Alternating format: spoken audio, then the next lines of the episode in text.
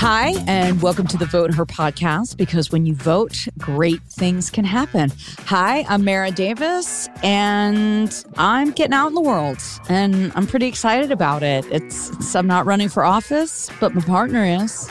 And I am Jen Jordan, and I am running for office. And man, I am tired. You, uh, yeah, I know.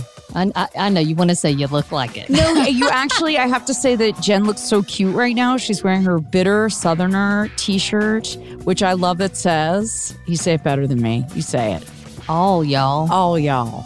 All y'all. I love those. I love the Bitter Southerner so Oh, much. th- Their their t-shirts are great too. So And if anybody doesn't know what that is, it's kind of a, a news magazine on a website, and they, they kind of run their structure like NPR. So they have supporters and they have merch, and it's it's really cool. So yeah, great for Christmas gifts, by the way, Totally. or for Hanukkah. totally, or for whatever, Right, whatever right. you want. Mother's Day. That's right. Hey. Hey. Uh, yes, I've given many gifts from Bitter Southerners. So. Our topics this week have so much to do with constitutional law. Don't let that scare you. I know, I know it doesn't necessarily bring the heat, Right. Doesn't sound sassy or sexy, I have to tell you. But I wanted to bring some fire and some spark and some sass to constitutional law. So, Anthony Michael Kreis, constitutional law professor at Georgia State, and he's with us again. You're like our most popular guest. Hi, Anthony. Well, hey, I wish constitutional law was sexy. I mean, might make my dating life a little bit more adventurous, but other than that, I'm also not running for office. So I got to find something to improve my life a little bit, I guess, make it a little bit more sassy. Well, I don't think you have any problems being sassy. I think you're Oh, really, really good at that. Um, but one thing you're so great at at Twitter is why we wanted to kind of bring you in as as our third wheel, which I hope you're okay with being the third wheel. I mean, Yeah. I mean, this if I'm going to be a third wheel, this is the third wheel I want to be part of. okay. So let's talk about the first thing because because there's a lot of local stories that involve constitutional law. You know that I think that the average person wonders, like, wait, can they do that? And the first one is this. Governor Kemp, and they they all involve the governor in the state, is critical race theory. He made an announcement, or a, was this an executive order saying that schools could not teach critical race theory in class? Yeah. So he wrote a letter. I think it was to the um To the state board superintendent? of ed. Yeah, yeah. yeah. Saying that he wanted a like a thorough review to make sure that critical race theory wasn't being taught in, in Georgia schools. And, you know, of course, the first thought I had was I would love to be in the room with him and ask him what he thinks critical race theory is because I know what it is. And I sure as heck know that he does not. So that would have been a fun conversation. But, you know, there is just kind of like this catch all phrase now that critical race theory is basically anything that involves American history and race that conservatives don't like. Like that's really what we're dealing with now. It's it's a it's a term that they're using without meaning. And I'm really curious about this because I see uh, you say conservative, and it's like it seems like do they think that the history books are being changed? Yeah. So okay, here's the problem. So you know, I think there's this idea that that people think historians and historians' job, and I I mean I'm a quasi historian as like a, a you know I'm trained as a political historian, but the uh, there, there's this idea that like historians' job is like to come up with new facts all the time.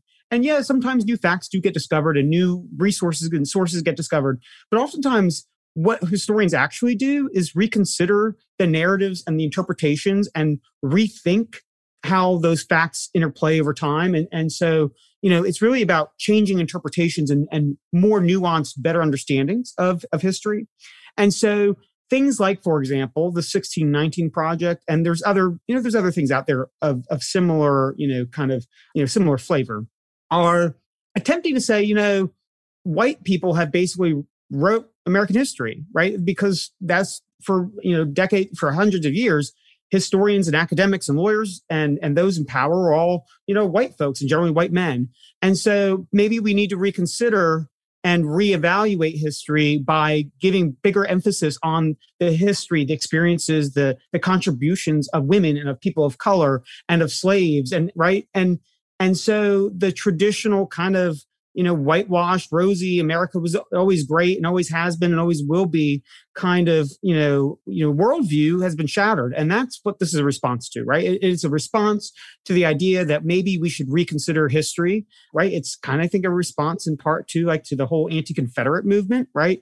I mean, it's it's just this idea that people feel like their identity, right, their identity and their identity as it you know relates to history is being challenged and they're they're mad about it and pushing back. And they're using this term critical race theory to capture their anger right? That's what this is. It's a it's a term that really doesn't have any meaning other than to say we're mad about this and this is the term we're going to use to, to describe anything we're actually mad about. Well and in terms of the law i mean there has been a well even at the state capitol there's really been kind of this intentional effort to look at laws that are facially neutral, let's say. They don't say anything about oppressing a certain group or, or trying to go after a certain group, but they've been used like that, or they come out of some kind of history where they were intended to be used to hurt a certain group.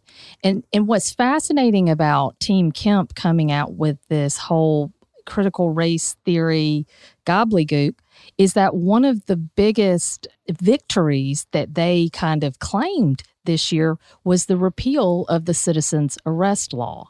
And the whole reason that that law was repealed is because it came out of slavery and it allowed people to to go after black Georgians and basically arrest them, take them into custody. And so here we are. He's saying how bad it is and it's the worst thing ever in terms of, of actually trying to right some of those wrongs. When at the same time, that's the one big thing they've been flying their flag on. Yeah.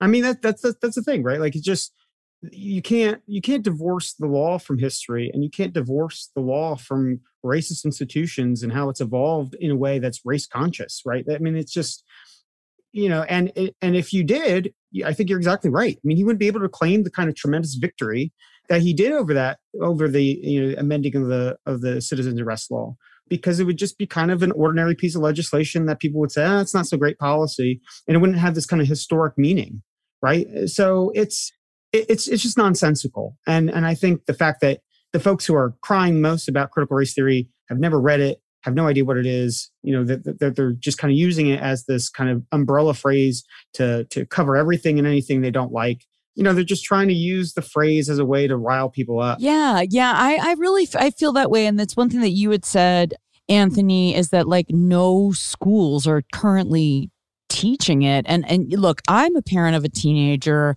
and I frankly love the idea of a critical thinking, of presenting another idea, even if it's an idea I don't necessarily agree with. I think that's like some of the best classes I ever took in college, maybe not so much in high school, but like where like I was, when you're pushed to think, look at two things and have critical thinking, I just don't understand how that's bad. So it just seems to me when I look at somebody's, timeline or whatever, you know, because they're your people's timelines I look to like to look at to see their take on it. And they're just this critical race theory is just so mm. triggering to them. It's it's it's really it, it just for me, I feel like it, it it's a it's a secret racism disguiser.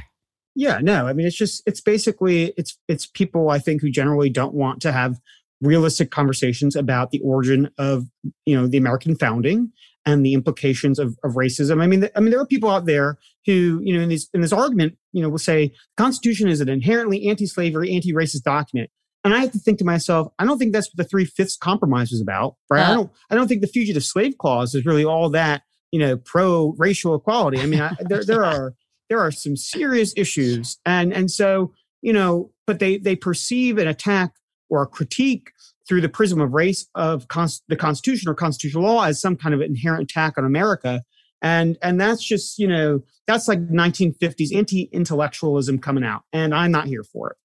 Well, look, and for everybody that's listening, and, you know, critical race theory was not something that I was familiar with, right, until it started to be kind of bandied about. I'm not um, a member of uh, academia or or knew really anything around this. I mean, as a lawyer, I've read great books like The Color of Law, which is incredible. People can go on Amazon and look it up. And to see the implications of a lot of our laws and how they've impacted certain people and how they were intended to hurt certain people.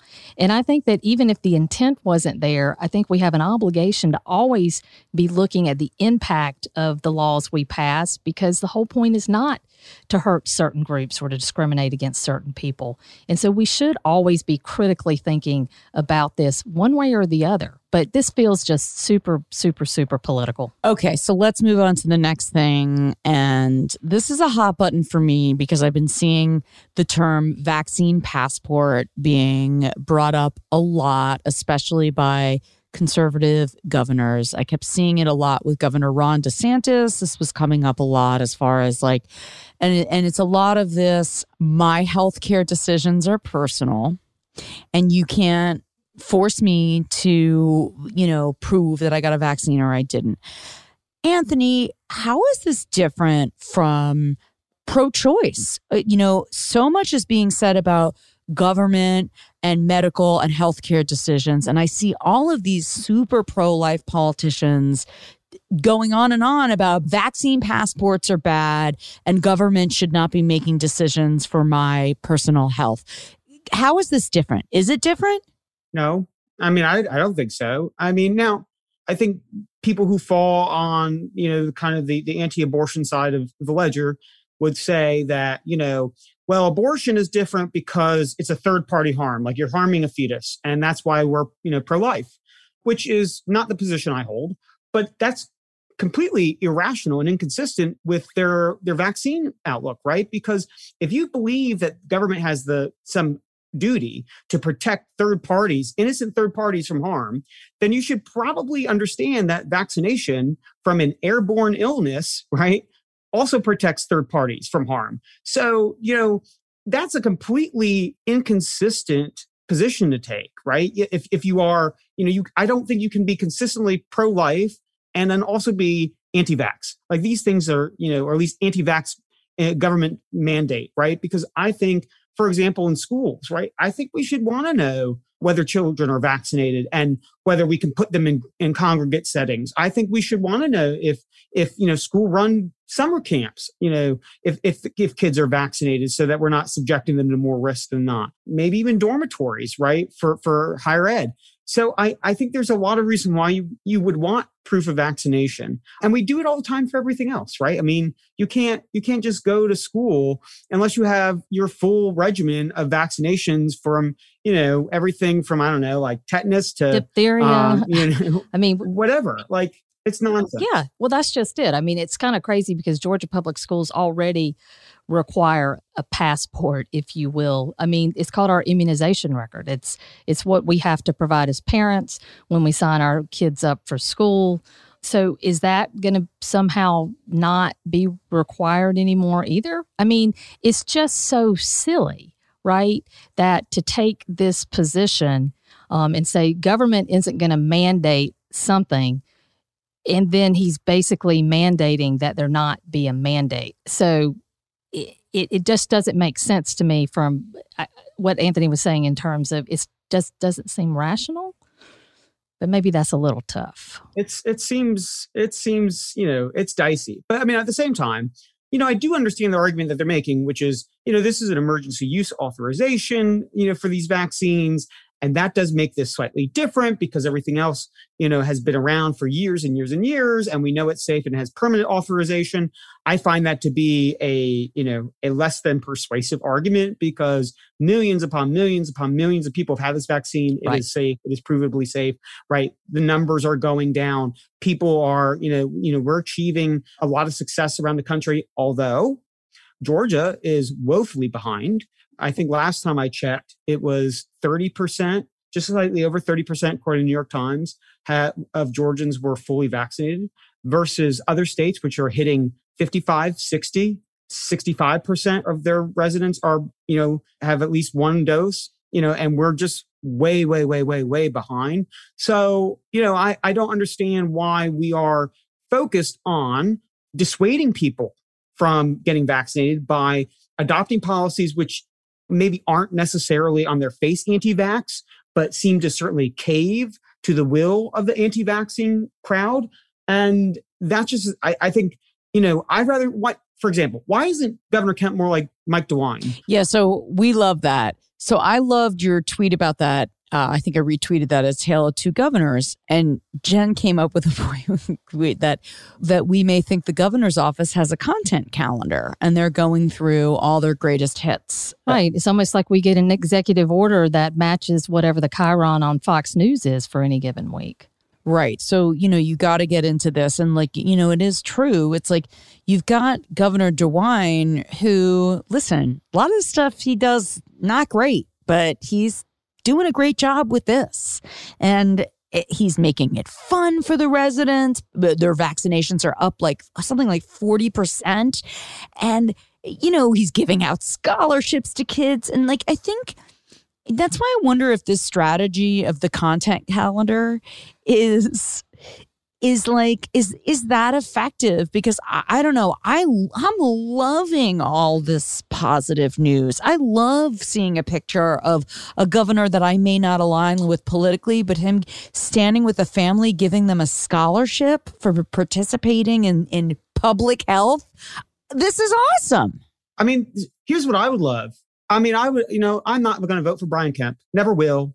And that's that. But I would love to be able to tweet something nice about him standing in front of a yard with a bunch of people saying, you know, keep chopping, go dogs, you know, what, you know, whatever it is that he wants to, he wants to say.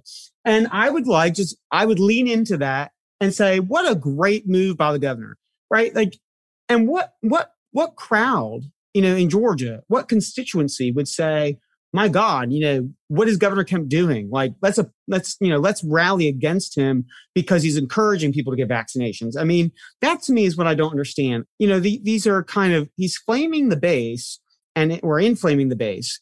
And eh, I, I just don't know what public health benefits we're getting from this. I don't understand what, what political benefit he's really getting from this.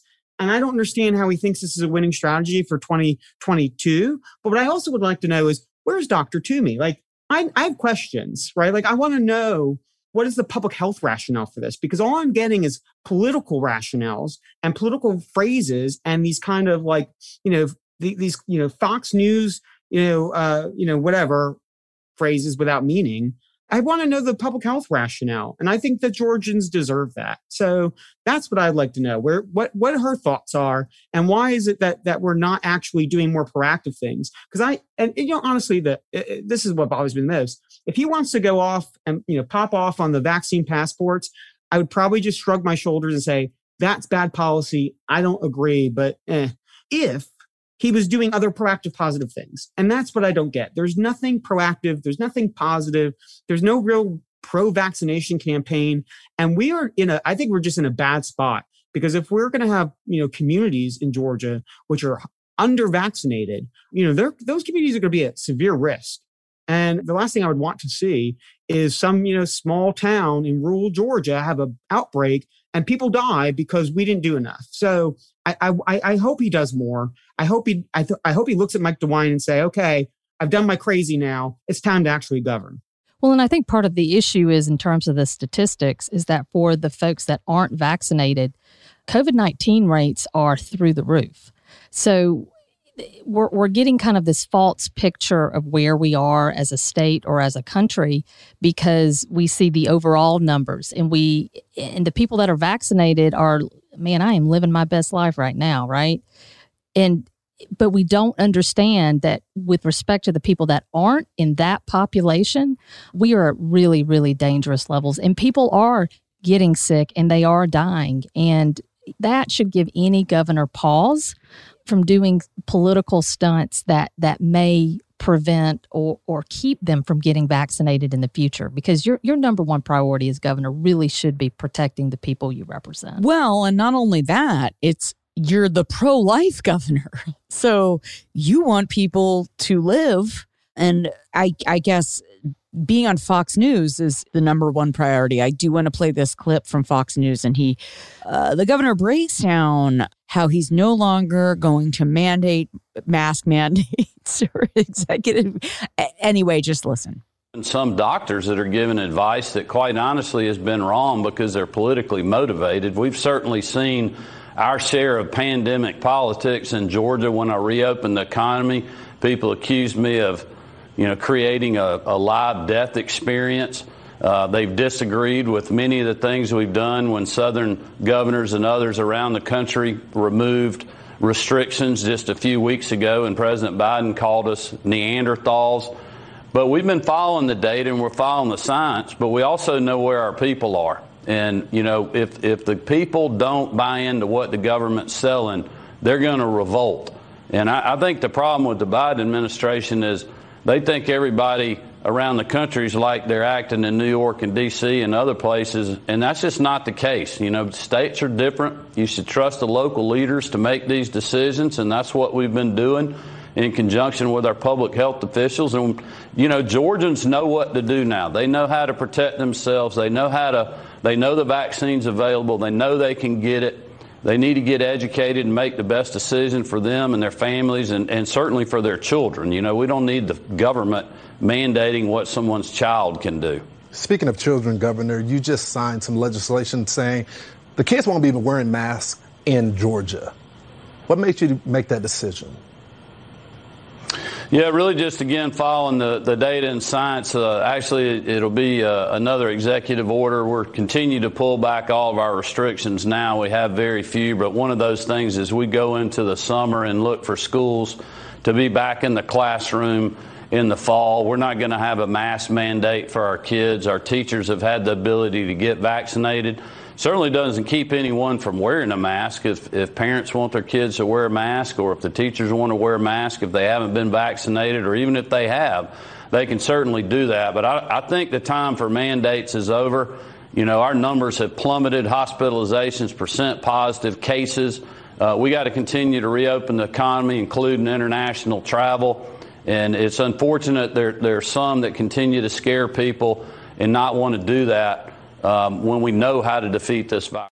So that's a lot to unpack. And I don't understand how, number one, school's basically out, right? I mean, anybody in public school for the most part is out or they're like getting out any minute. Then we're going to get to September or in, and in Georgia, school starts in August. There's going to be no more masks, really. I mean, so like what what is the point of all of this anthony? I, I think it goes back to uh, what we were talking yeah. about the politics behind it right? Yeah well uh, so here's the thing.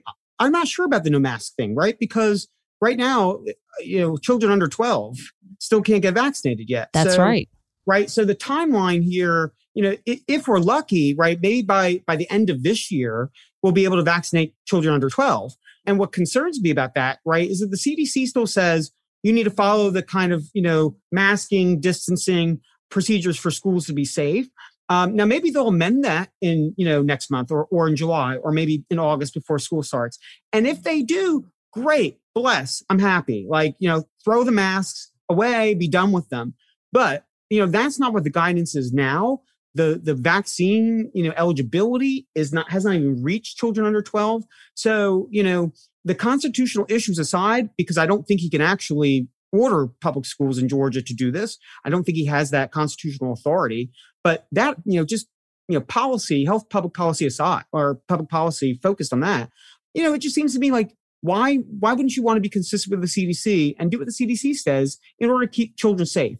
And by the way, if we're only at 30, you know, percent full vaccination, you know, if we don't reach herd immunity in Georgia, those children are not safe right? Like, and and now you can't, you know, and, and he's trying to, you know, if you're if you don't have um, mandatory vaccination requirements for teachers, I mean, I, I just think like we're we're we're playing with fire here, and it seems to me the better thing to do would be to wait to let local schools make decisions that are best for local schools and to wait for the CDC and to follow CDC guidance. And and and that you know that should be good enough right? Because everyone was happy to follow CDC guidance when they said if you're vaccinated, you know, tear the masks off and be done with them. I mean, we're all good there to follow the science. So what we should do is follow the science and wait for, for, for additional guidance and not rush things now when we don't need to.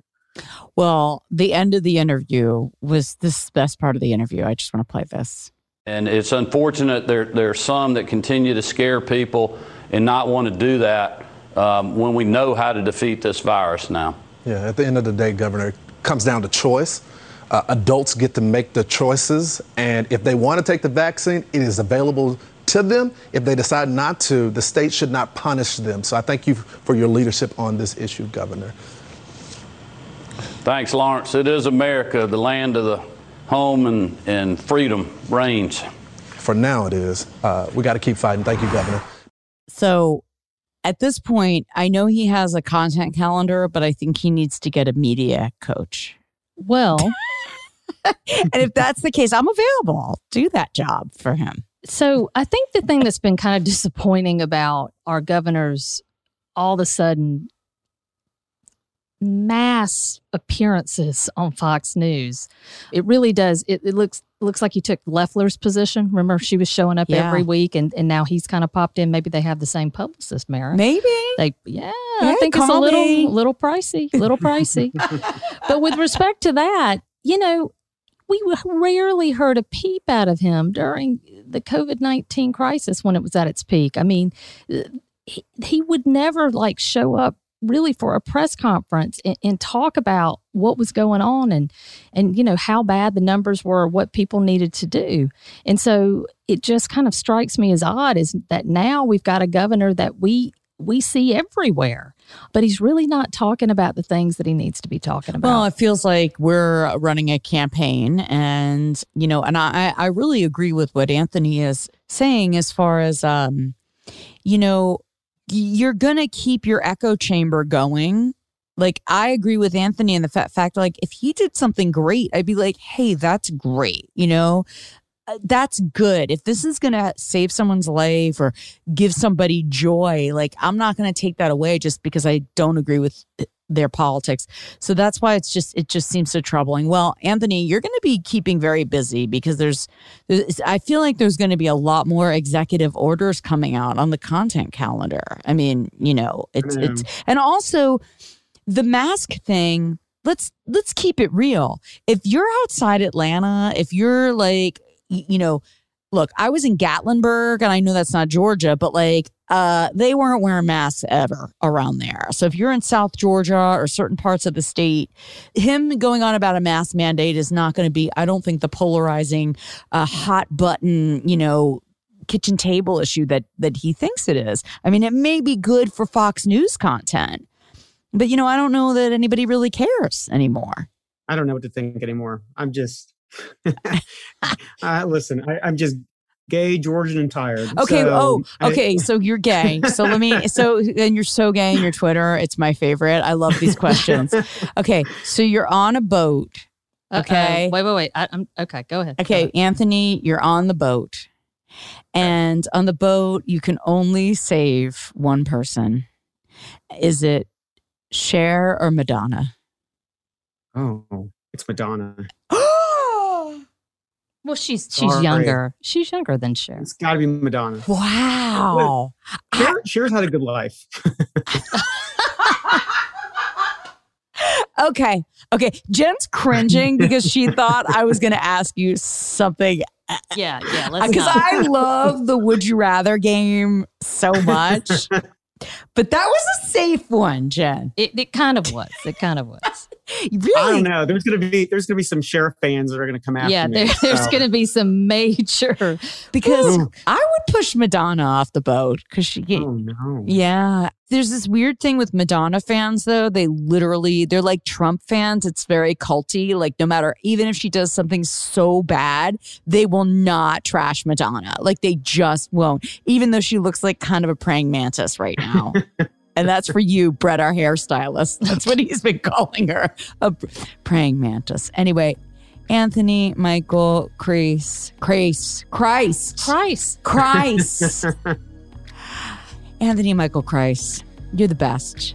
Keep Mm, on. Y'all are the best. Always love hanging out with you. Well, it's been great talking to you. We learned, and this has been, it's been real. I don't know that we solved anything. no we definitely did Mhm. Well, we want to thank Christina Larger for editing, and we want to thank Terminus Records for our music. Everybody reach out at Senator Jen, Anthony Michael Kreis on Twitter, and at Mara Davis. You can tweet us and send Anthony your favorite Madonna memes.